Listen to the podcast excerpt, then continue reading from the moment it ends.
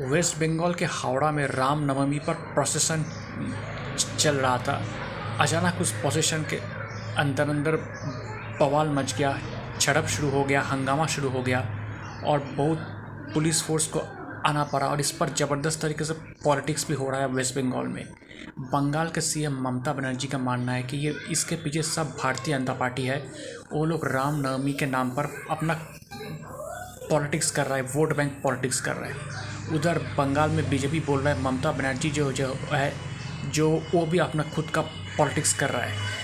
तो इसके बीच मुझे लगता है कि ये जो पॉलिटिक्स ऑफ़ पोलराइजेशन शुरू हो गया बंगाल में, ये मतलब दोनों पार्टियों को फ़ायदा दे सकता है, एक तृणमूल कांग्रेस और एक बीजेपी। तो इस पर जितना ज़्यादा पॉलिटिक्स करने लगेगा, उन पॉलिटिकल पार्टीज़ को फ़ायदा होगा। दोस्तों, मेरा नाम प्रियोव्रत गांगुली है। मैं एक राजनीतिक विश्लेषक हूँ तो आपको मेरा पॉलिटिकल एनालिसिस कैसा लग रहा है?